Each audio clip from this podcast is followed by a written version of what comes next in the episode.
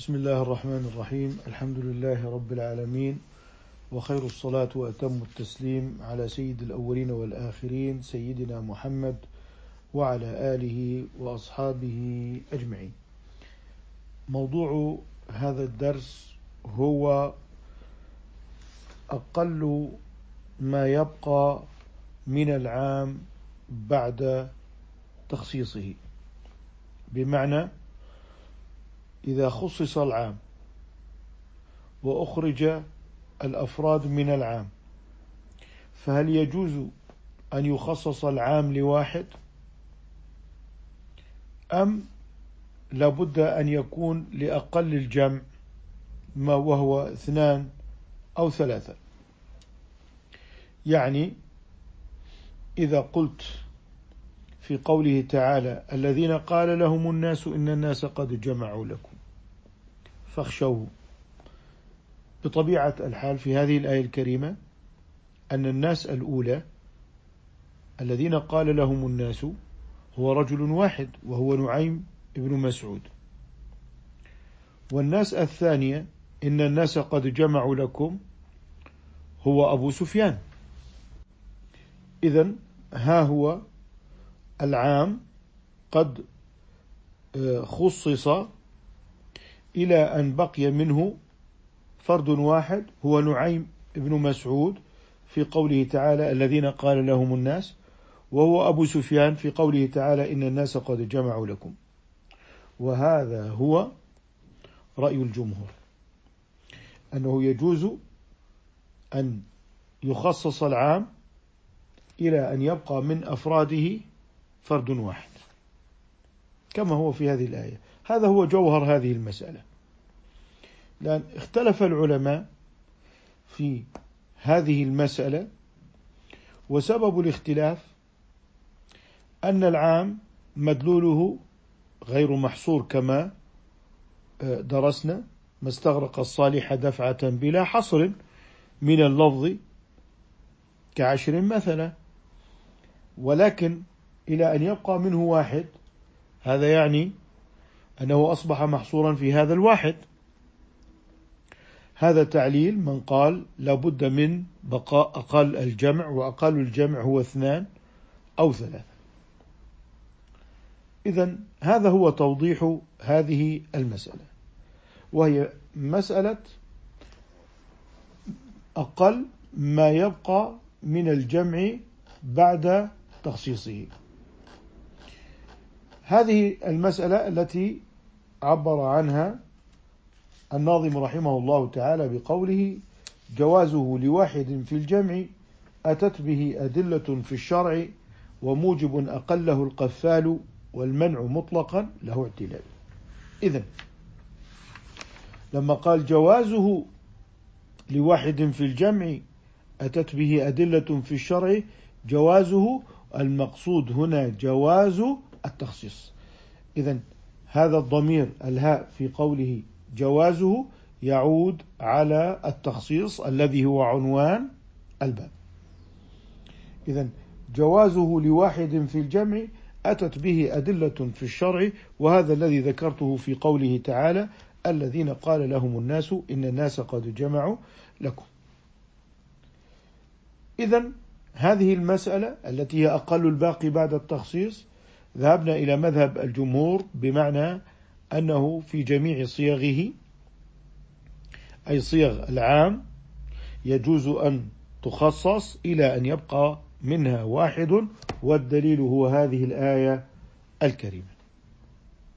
إذا نلاحظ هنا أن الأصوليين عندما يستنبطون قواعدهم إنما يستنبطونها من نصوص الكتاب والسنة.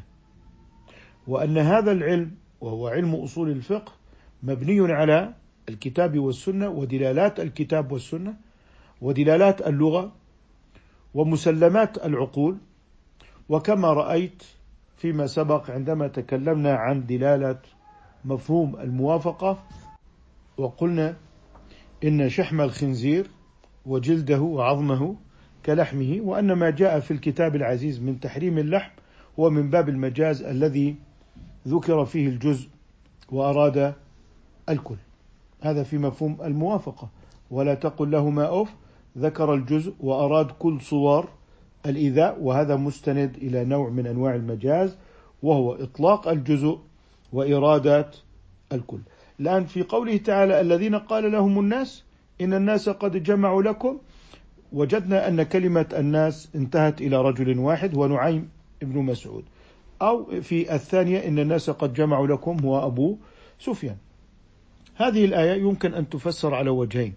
العام المخصوص بمعنى أن لفظ الناس تناول كل إنسان ولكن بالقرينة آه، أخرج ما كان داخلا. فإذا الذين قال لهم الناس قال نعيم بن مسعود هو الباقي بعد الإخراج بقرينة الأحوال أنه لا يمكن أن يكون هناك كلام من كل الناس لكل الناس. إذا على افتراض أن كلمة الناس من العام المخصوص وهذا وجه في الآية أن الناس تناولت كل الناس بدلالة الوضع وخصصت بالحس والواقع إلى فرد واحد هو نعيم ابن مسعود في الناس الأولى في الآية والناس الثانية خصصت إلى أن بقي أبو سفيان وحده. هذا على اعتبار أنه عام مخصوص وقد يكون هناك وجه آخر وهو عام أريد به الخصوص بمعنى أن المتكلم لم يرد كل الناس ابتداء فخرج آه، جميع الناس ابتداء من الدخول تحت اللفظ. بمعنى لم يقصد الناس جميعا في الابتداء ولم يتناولهم قول أو لفظ الناس. اذا هذا البحث هنا في هذا الموضع يقوم على تفسير الناس على أنها عام مخصوص بمعنى أن لفظ الناس تناول كل الأفراد ولكن خصص بنعيم ابن مسعود رضي الله تعالى عنه. اذا جوهر هذه المسألة هو ما يبقى بعد التخصيص هل يجوز أن يبقى واحد وهو مذهب الجمهور في كل الصيغ آه، أم لابد أن يبقى آه، أقل الجمع في بعض الصيغ مثل رهط وشعب وقوم وهذه نسميها أسماء الجمع لأنها لا يوجد لها واحد من مفردها. قوم لا يوجد له واحد من مفرده وكذلك رهط وشعب ونساء.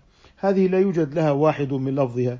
أما ما يوجد له واحد من لفظه وهو الجمع مثل معلمون مثل المشركون مثل المسلمون هذه منها ما يعني آه، مفرد من لفظها مسلم ومشرك ومعلم. إذا سنذهب إلى التفصيل بعدما تصورنا حقيقة المسألة وحقيقة المسألة هي ما الذي يجب أن يبقى بعد التخصيص؟ وذكرنا مذهب الجمهور في ذلك مستندين إلى الآية الكريمة الذين قال لهم الناس. وكذلك في قوله تعالى أم يحسدون الناس. آه، إذا هم حسدوا رسول الله صلى الله عليه وسلم على ما آتاه الله تعالى من آه، كرامة النبوة ورفعة النبوة فهم يحسدونه على هذه الكرامة عند الله سبحانه وتعالى وعلى هذا الاصطفاء فهو انتهى إلى واحد في التخصيص بناء على أن كلمة الناس تتناول كل إنسان. هذا بناء على العام المخصوص. إذا بناء على تناول الناس كل الناس كل إنسان ثم أن يخصص إلى أن يبقى منه واحد هو رسول الله صلى الله عليه وسلم. خلاصة هذه المسألة في أقوال العلماء. سأذكر محل الاتفاق في هذه المسائل وأحصر محل الاتفاق محل الإجماع آه، بصيغة سهلة ميسرة حتى نعلم مواطن الاتفاق. يعني يحسن بالطالب أن يبدأ في شرحه أن يقول اتفقوا على كذا واتفقوا على كذا. وأجمعوا على كذا واختلفوا في كذا وكان سبب اختلافهم هو كذا. لا أن نبدأ دائما اختلفوا لا الاتفاقات كثيرة كما سنمر آه، عليه في هذه المسألة.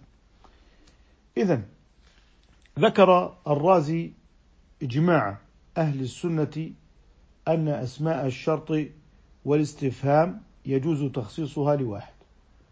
ما هي أسماء الشرط؟ مثل ما ومن. هذه من جاءك هذه الليلة تقول سعيد. من؟ إذا خصصت لواحد. ما الذي معك؟ دينار. خصصت لواحد. إذا آلت إلى واحد وذكر الرازي الإجماع على هذا. كما أن العضد وابن الحاجب كلامهما يفيد الاتفاق على جواز التخصيص لواحد في الاستثناء. كأن تقول أكرم علماء القرية فلا يكون في القرية إلا عالم واحد. إذا هذا ما هو في قولي وما يفيده كلام العضد وكلام ابن الحاج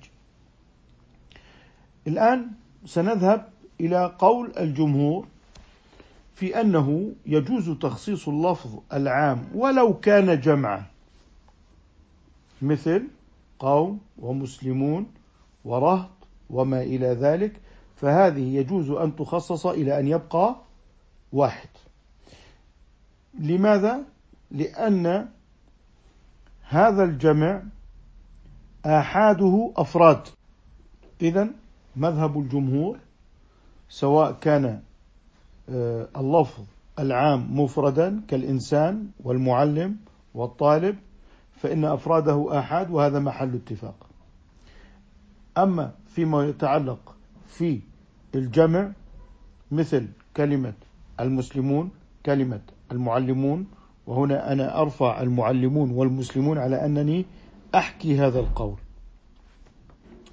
فإن أفراده وآحاده أفراد وليست جماعات من الذي خالف هذا؟ هو الإمام القفال من الشافعية. الإمام القفال من الشافعية. ماذا قال الإمام القفال؟ قال الإمام القفال أنا متفق مع الجمهور في أن صيغة المفرد يجوز أن تخصص إلى واحد. أما ما يتعلق من صيغ العام التي هي جمع كقولنا المشركون المعلمون فإن هذه لا يجوز أن تخصص إلى واحد بل يجب أن تخصص إلى جماعات لأن أفراد هذا الجمع جماعات وليست أفراد للمحافظة على معنى الجمعية أي الجمع. يعني سنوجه السؤال كلمة المعلم يجب أن يحترم فهذه في كل معلم لكن ما أحادها؟ أحادها أفراد. أي مكونة من أحاد أفراد. طيب المعلمون يجب أن يكرموا. نقول مما تتكون كلمة المعلمون. نقول إنها تتكون من جماعات فإن أحادها جماعات بناء عليه إذا أردنا أن نخصص فلا بد أن يبقى جماعة بعد التخصيص وهذه الجماعة أقلها اثنان. هذا هو الاستدلال الذي يستدل به الإمام القفال لقوله.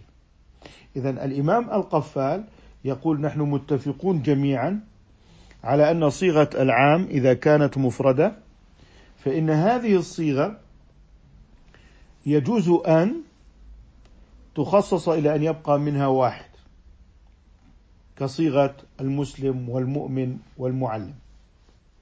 ولكن إذا كانت صيغة جمع فإن آحاد الجمع جماعات وليست أفرادا وبناء عليه إذا خصصنا فإننا نخصص إلى أن يبقى أقل الجمع وأقل الجمع إما أن يكون اثنين وإما أن يكون ثلاثا إذا هذا هو تفسير الإمام القفال لقوله. إذا لاحظوا قول الإمام القفال مرجوح. بدليل قوله تعالى الذين قال لهم الناس. قد يقول لك الإمام القفال نعم أنا أقول الناس هنا آه، عام أريد به الخصوص. أنت ذهبت إلى أنه عام مخصوص.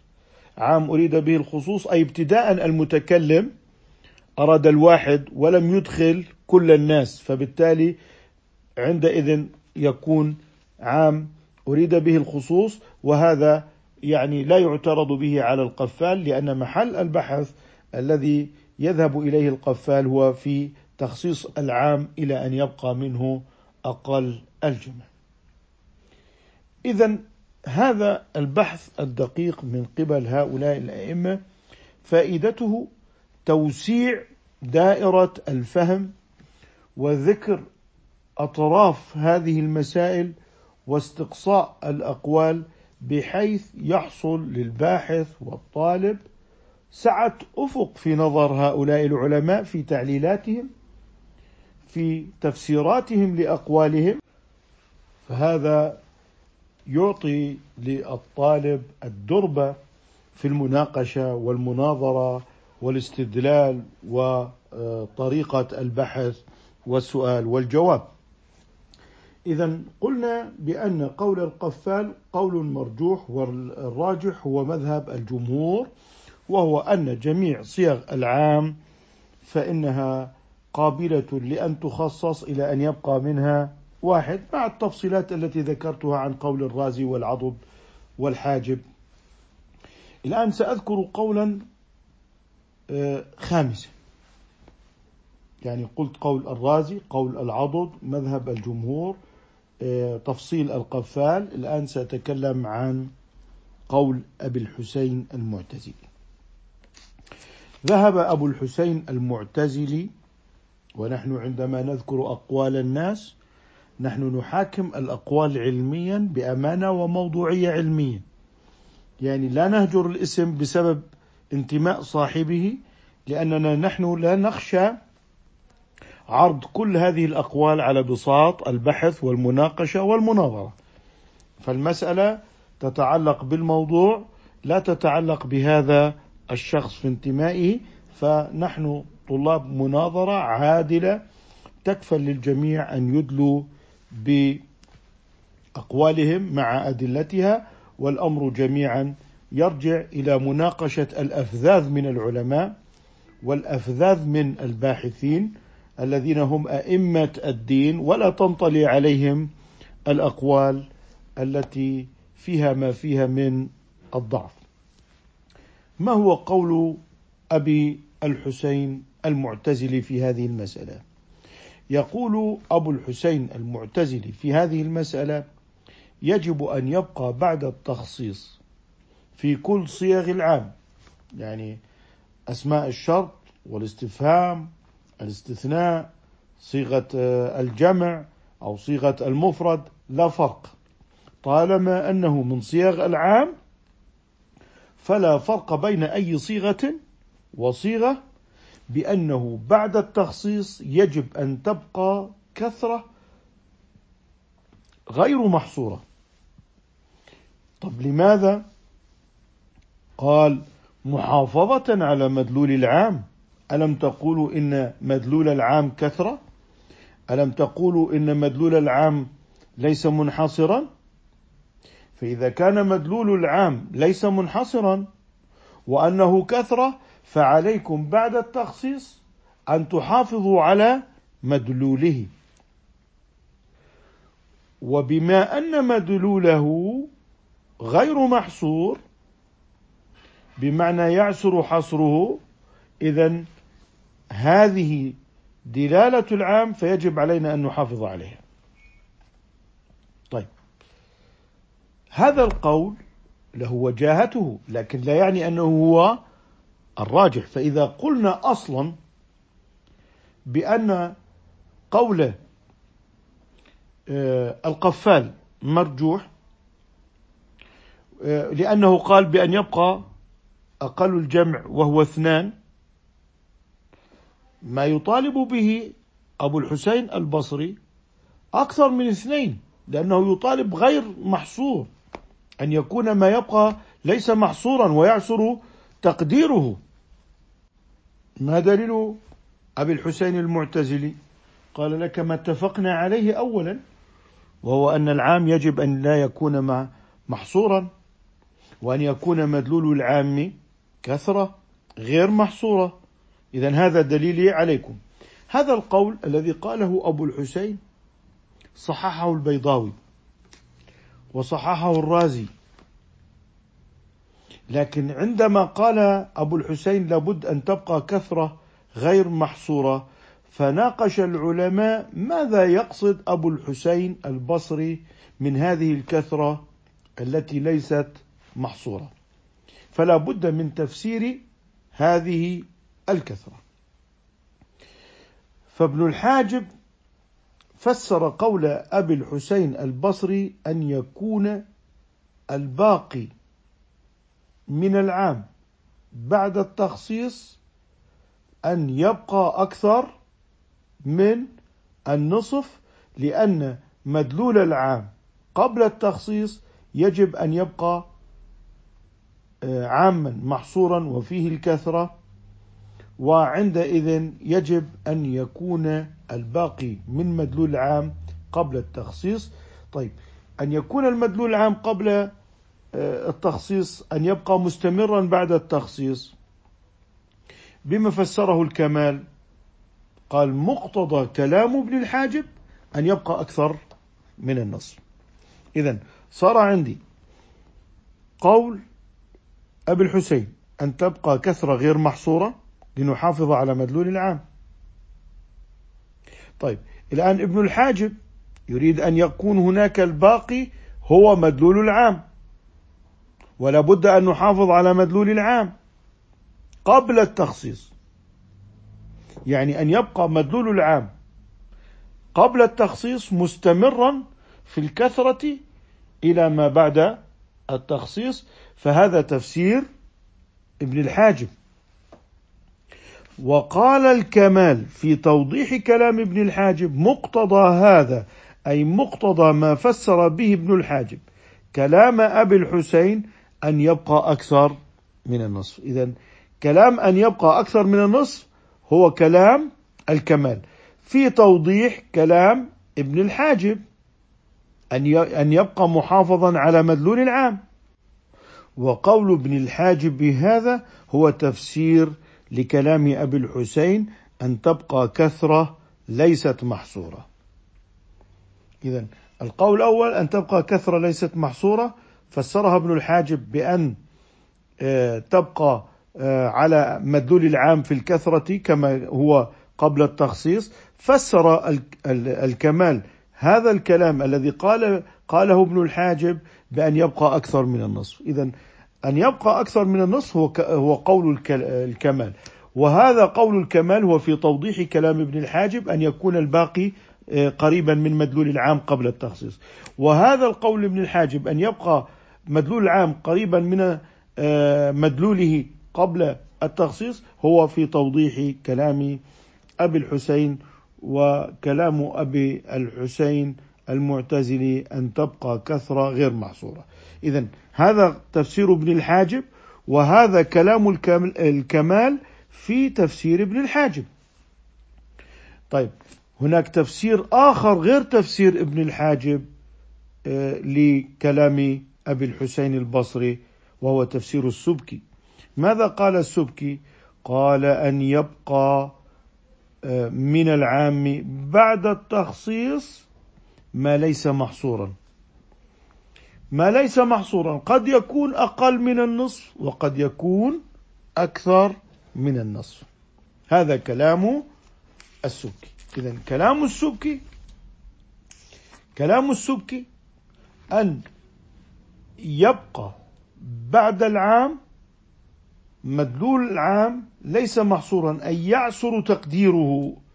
ولكن هذا الذي يعسر تقديره قد يكون أقل من النصف وقد يكون أكثر من النصف بين الكمال بينما الكمال قيده بأن يكون أكثر من النصف في تفسيره لكلام الإمام السبكي الذي وضح فيه الإمام السبكي كلام أبي الحسين. طبعا عندما نصل إلى الحديث عن النصف نحن قلنا إذا كان كلام الإمام القفال وهو شافعي المتوفى سنة ثلاثمائة وخمس وستين للهجرة وهو إمام من أئمة السادة الشافعية ويعني له باع في الفقه والأصول. فإذا قلنا إن قوله مرجوح لأنه أراد أن يبقى في صيغة الجمع فقط في صيغة الجمع فقط أن يبقى أقل الجمع بعد التخصيص. فإذا ضعفناه فمن باب أولى أن يضعف قول أبي الحسين الذي قال بأنه لابد أن تبقى كثرة وهذه تقتضي كثرة غير محصورة وكثرة غير محصورة بمعنى أنها فوق الثلاث وفوق الأربع و وإلى آخره. إذا بما أننا ضعفنا قول يعني نحن نتكلم عن الأصوليين. نحن بالنسبة لنا نحن أفضل منازلنا أن نكون باحثين وأن نكون دارسين. نحن هنا يعني نذكر أقوال الأئمة وأدلة الأئمة وقصارى جهدنا أن نفهم ما قالوه وأن نستعمله في الواقع وأن نطبقه. إذا يعني على لسان الأصوليين إذا كان قول القفال مرجوحا فمن باب أولى أن يكون قول أبي الحسين المعتزلي مرجوحا. فلأن آه، قول الإمام القفال مرجوح مع أنه قال ببقاء اثنين وخاصة في صيغة الجمع. فمن باب أولى أن يكون قول أبي الحسين ضعيفا وأضعف ومرجوحا لأنه قال ما قاله في كل صيغ الجمع. لكن لاحظوا أن الإمام الرازي عندما قال إجماع أهل السنة وأبو الحسين ليس من أهل السنة. إذا ما حد يعني يقول كيف قال الإمام الرازي أن أسماء الشرط والاستفهام يجوز تخصيصها لواحد بإجماع؟ ها هو أبو الحسين المعتزلي قد خالف. نقول هو ذكرنا أن الإمام الرازي ما نقله إنما نقله عن إجماع أهل السنة والجماعة. إذا هذا التفصيل من قبل الأئمة فيما يبقى من العام بعد تخصيصه. إذا هذا كلام في ما يبقى من العام بعد التخصيص. طيب عندنا مسألة أخرى وستأتينا قريبا وهي أقل الجمع في الم... أقل معنى الجمع في المشتهر لاثنان في رأي الإمام الحم... الحميري. لا هذه مسألة أخرى. هذه لا علاقة لها بالتخصيص. دلالة الجمع. ما أقل الدلالة؟ هذا ليس بحثا في ما يبقى بعد التخصيص. إذا نميز بين مسألتين. دلالة الجمع ولو لم يكن هناك تخصيص. هذه مسألة وهي التي سيتكلم عنها في قوله أقل معنى الجمع في المشتهر لاثنان في رأي الإمام الحميري. طيب المسألة الأخرى التي هي جوازه لواحد في الجمع أتت به أدلة في الشرع لجواز التخصيص وليس دلالة العام. إذا أقل معنى الجمع في المشتهر في دلالة العام. طيب جوازه لواحد هذا جواز التخصيص. إذا هما مسألتان آه، مختلفتان. نرجع إلى البيتين جوازه أي جواز التخصيص لواحد في الجمع أتت به أدلة في الشرع كما ذكرنا في قوله تعالى أم يحسدون الناس؟ وفي قوله تعالى الذين قال لهم الناس. قال وموجب أقله القفال وقد ذكرنا قول الإمام القفال. قال والمنع مطلقا. ما هو المنع من ماذا؟ منع تخصيص العام لواحد مطلقا في كل الصيغ سواء كانت مفردة أو استثناء أو أسماء شرط أو. أسماء استفهام فهذا المنع مطلقا له اعتلال وضعف لماذا؟ لما ذكرناه من ذكر الإمام الرازي من إجماع أهل السنة وما قاله العضد والحاجب وما قاله الجمهور ونحن يعني قد أعللنا ما أعللنا في قول أبي الحسين المعتزلي آه، هذا ملخص ما هو في هذين البيتين آه، وهما قوله جوازه لواحد في الجمع أتت به أدلة في الشرع وموجب أقله القفال والمنع مطلقا له اعتلال. أكتفي بهذا القدر إن شاء الله تعالى. سبحانك اللهم وبحمدك نشهد أن لا إله إلا أنت نستغفرك ونتوب إليك.